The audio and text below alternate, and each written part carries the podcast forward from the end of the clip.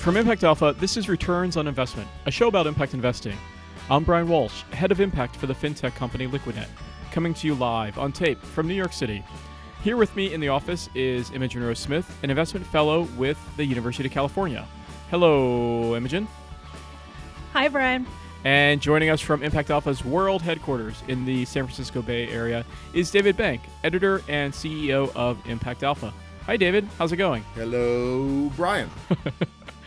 All right, good to be with you both. On today's show, we're going to talk about the impact of media. It's not hashtag fake news that the media industry has been in crisis, and some billionaires have seemingly thrown a lifeline. Salesforce's Marc Benioff recently bought Time magazine. Amazon's Jeff Bezos owns the Washington Post. Steve Jobs' widow's philanthropic effort called the Emerson Collective owns the Atlantic. So, what's the impact of billionaires buying media? Do we want to stop them or encourage them? Imogen, earlier this year, major news organizations like HuffPo, BuzzFeed, and the Gannett newspaper chain announced a combined 1,000 layoffs from their newsrooms. What does this imply for the future of media? Not good things. I mean, it yeah, it's clear that the media industry is in crisis.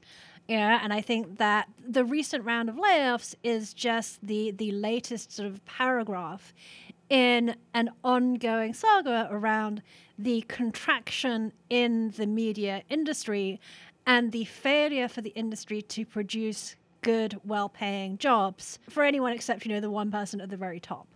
And this is hugely problematic. And, you know, again, we know that part of this is because of technology. We know that the traditional business models for media are broken and that the innovations are not really coming up with good, sustainable job creating solutions.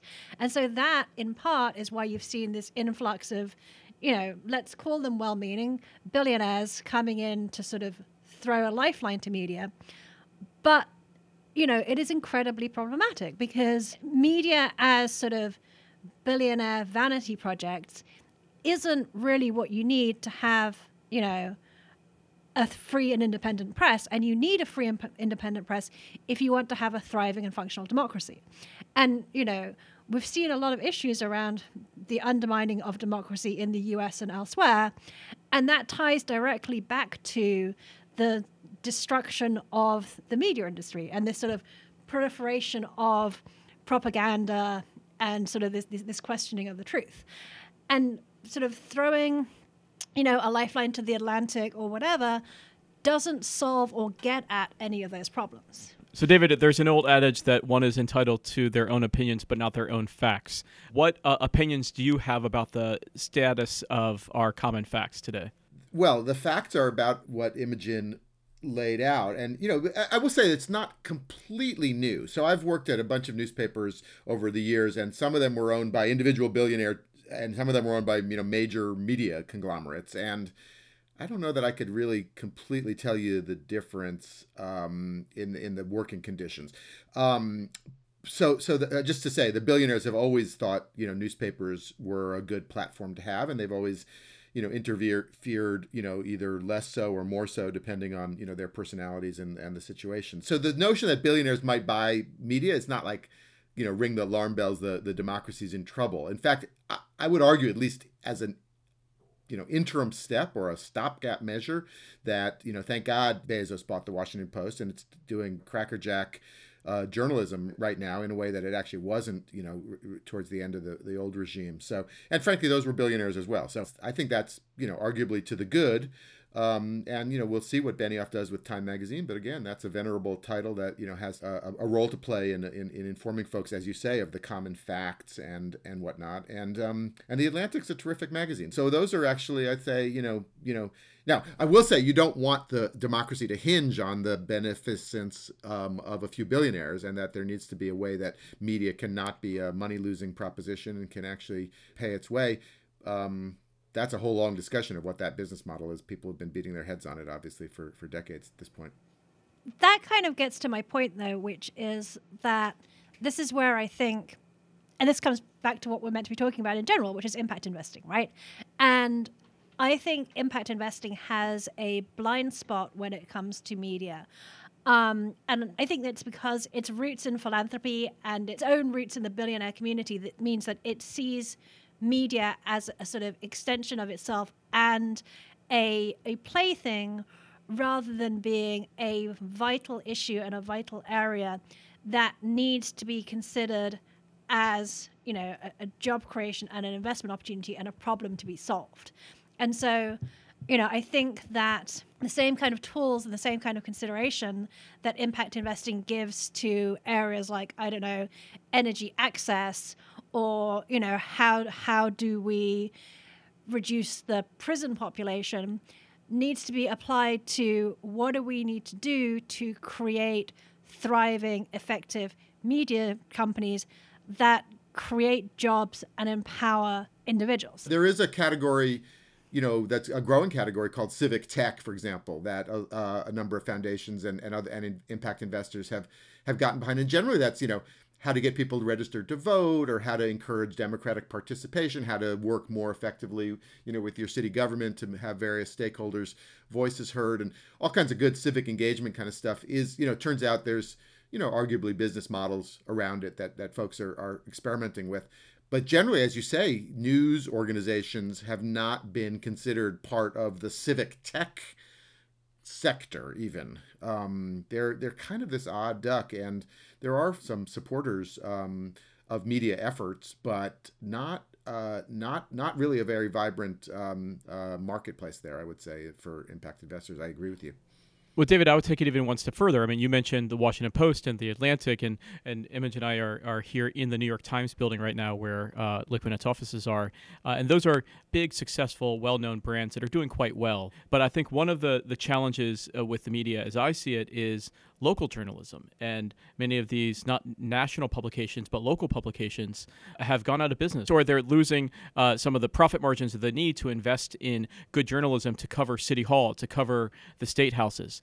Uh, and so, and so uh, that's where I think that the biggest crisis is. Not, you know, I'm not worried about the Washington Post or the New York Times, but I am worried about the mid-sized cities, smaller cities, who's covering the state capitals, who's covering City Hall, and how do uh, citizens in those communities have access to the information they need to make informed decisions. You should, I mean, you should be worried about both, by the way, because even though you might think the Washington Post and the New York Times is doing fine, they're not putting the money into having the reporters go out and cover those exact issues. So, you know, th- they're still cutting costs, they're still taking money away from the sort of basic shoe leather, boring reporting work.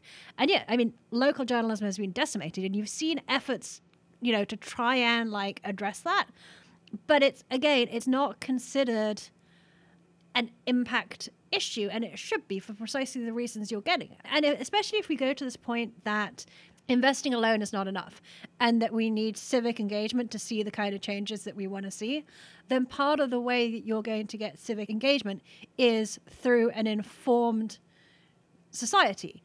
And a lot of change happens at the local level, and that isn't getting reported, it isn't getting recognized, and it isn't getting communicated. And the businesses that existed to do that are being decimated. And they're being decimated because of market forces. I mean, Craigslist uh, is a really useful service, but it, it, it, cut into classified ads of local newspapers. And now Facebook and Google have kind of created a duopoly about uh, advertisers trying to reach their readers. And so local newspapers can't depend on the advertising revenue either, and subscriptions have declined. So it's it, the business model of media is more of the crisis there. So, what would be the role for impact investors to uh, create new business models that make uh, and, and, enable a, a, thriving media ecosystem to, well, to work. I would say, Brian, you know that you've, if anything, underestimated the crisis in local in local media, um, and and I've worked at really because I, I I was pretty bleak in yeah, my it's, assessment it's, there. It's like the, the images of uh of, of the of the areas where after the well I don't want to I don't want to downplay the tragedy of the flood flowing through, but it's kind of decimated. The the newsrooms have been emptied out, and as you say, um, you know the beat the classic beats of, of, of City Hall and and the Planning Commission and the school board and the state capitol are are very much understaffed compared to you know what they need and and, and even where they were. That said, I was not going to be the harbinger of the of the negative news because at some level that's old news. There is kind of a emergent thing, and it's again, it's not baked yet and it's not uh, proven yet, but um, a whole raft of innovation has come out of the rubble there first of all, there's a ton of former newspaper reporters running around looking for what to do, um, and uh, you know, so it's a combination of sort of nonprofit new, local news organizations. One grew up in the in the sort of shadow of the Denver Post that I've been watching. Um, there's even local subscription-based newsletters. There's one that has popped up in Detroit with folks that we know um, called uh, Detour Detroit, and there's you know lots of uh, uh, or a fair amount of, effort going into um, nonprofit investigative journalism kind of networks ProPublica being the one that's well known um, but there's also center for investigative reporting and others. So there's lots of innovation and activity. Most of them i would say are on the nonprofit side at this point because people have not figured out the for-profit uh, investable model. So it is again relying on if not the individual billionaires then the foundation billionaires. So um, you know you haven't quite got out of the box so, Imogen, then, uh, if David laid out a few kind of signs of optimism as he as he is wont to do, um, and, and if it's uh, it, what is the reason then that impact investors have not uh, stepped into media? Is it because they don't realize its value to uh, a thriving, healthy democracy, as you put it, uh, or do you think it's because they can't figure out uh, how to make money while having an impact? Maybe they're that's it's it's the role for uh, either public support or philanthropic support to ensure a thriving media ecosystem. And maybe it's harder to find the right business model that works, and that's why impact investors haven't emphasized uh, investments in such a core common good or public utility as the media. I don't think it's because it's a hard problem to solve, right? Like because it is a hard problem, but it's not like, you know, healthcare in India is a hard problem to solve. Energy access in Africa is a hard problem to solve. And yet, both of these are incredibly popular impact investing spaces. So, it should be an attractive impact investing opportunity because it's also a technology problem, and a lot of impact investing is around technology. Right, but energy access in, in Africa and healthcare in India uh, haven't uh, had to go up against uh, Google and Facebook and, and their revenue models the media industry has. Yeah, but they have to go up against the, the, their own various problems, right? Like it, it's not it's not because it's I don't think it's because it's challenging. I think it's because they don't see it as being important. And in fact, I think it's because and where where they do see it as being important, again, they see it as philanthropy. They see it as, you know, a sort of rich person's toy. Um, as opposed to seeing it as business. And I think it's because impact investing has a blind spot around media and doesn't doesn't for example see it as real jobs, right? That these are somehow fun. Oh, who cares if thousands of journalists get laid off? You know, that, that this isn't a real serious industry or an economy or real serious jobs. And I think it's because it comes out of philanthropy and it comes out of, you know, the, those sort of it, it, wants impact investing wants boosterism as its coverage, and so it doesn't doesn't comfortably sit with a free and independent press.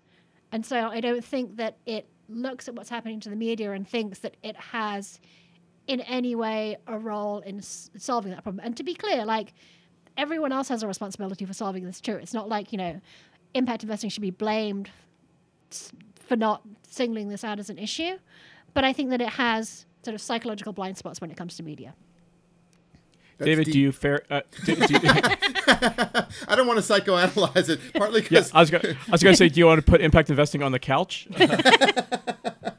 I, I, think I think there's a lot of, uh, of truth to what Imogen said, but I will say that there's you know I'm just trying to think through like what's the impact alpha in media, and and it's not just obviously getting you know better coverage for uh, for one's own imp- investments, which I think are you know would not even you know necessarily move the needle for anybody in terms of uh, the success of those investments. I think there is probably an impact alpha in in the notion that people are coming back around the the, the whole devaluation of news and facts and the you know the fake fake news world and the social media you know um, hacking and whatnot has put a new value on on real news and on on real trusted uh, journalism. We just had a story on the Media Development Investment Fund, which um, is, invests in places where arguably the, the media environment is much worse because, like, they're shutting you down, or they're seizing the press, or they're banning you, or they're arresting you in in, the, in, in certain countries for a free press. And they've invested in that because they said the trust in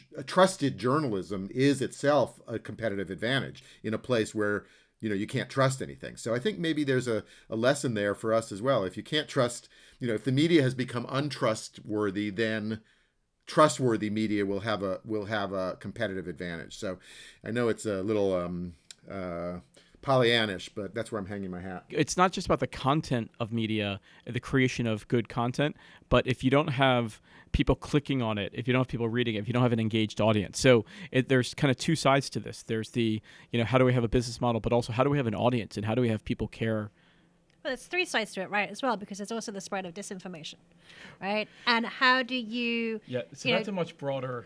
So I don't know. do No, but, wanna- but David is right in that, like, if if you know, if there's all this you know fake news out there, then then surely this sort of high quality information is going to rise to the top.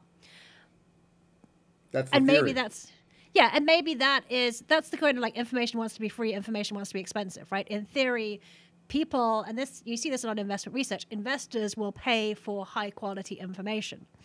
But we're clearly not seeing that happen yet Well, I think the other challenge is is traditional media came up in an age where information was scarce, right? And that it was hard to get access to information. You had to subscribe to your newspaper and wait for that newspaper to be delivered to you to get access to that information. Now, over the past uh, you know two decades or so, we've had an information abundance, and and now people are overwhelmed with information, and they have never had more access to more streams of information, whether it's you know uh, memes of cats or photos of your niece or hard hitting investigative reporting. Um, and the, the challenge is not how do we create better content that helps inform citizens in a democracy, but how do we capture attention? Because right now, information is abundant, but attention is scarce. And I think that's one of the big challenges for media organizations and why the business models uh, are going up against. That's why, to make the point, that's why it is harder uh, to invest in media than it is in some ways. There's a different kind of challenge uh, than investing in energy access in, in Africa, is because, again, if you're investing in media, you're competing for attention and you're also competing against very well financed, very profitable big tech companies like Google, uh, like Netflix, like Facebook, like Spotify, like Apple. The, all these all these tech giants are competing for your attention, and they also control where people are spending more of their time looking at their apps, looking at their news feeds. Um, and so that's why I think that the media uh, has such a big challenge in capturing, not just providing good quality content that can be trusted and verified and has a competitive advantage, but capturing people's attentions. now you're getting somewhere, Brian, because if you could say if you say that as you as you do, then you and you listed about five or six of the big tech giants vying for your attention. Then if they start competing on their ability to support, as Imogen said, not just aggregation and, and, and sucking off the value, but actually the creation and the nurturing of reporters out in the field bringing back you know reports and and and a kind of ethics of journalism that is not that hard to talk about and if they start driving resources to news gathering and and and, and journalism then you know we could actually be um, at the start of something good Don't hold your breath. and that's going to do it for this episode of Returns on Investment. Thanks so much to David Bank and Imogen Rose Smith. thank you brian thank you both And special thanks, as always, to our technical producer and editor, Isaac Silk. This podcast has been a production of Impact Alpha, providing news and insights for those working to build an inclusive and prosperous future. Find us at impactalpha.com and on Twitter at impactalpha. For more ed- episodes and to subscribe, find us on Apple, Spotify, or wherever you get the podcasts. Also, drop us a line if you have any thoughts. We love hearing from you. You can email us at editor at impactalpha.com. From New York, I'm Brian Walsh. Thanks so much for listening. We'll see you in some sense of the word next time.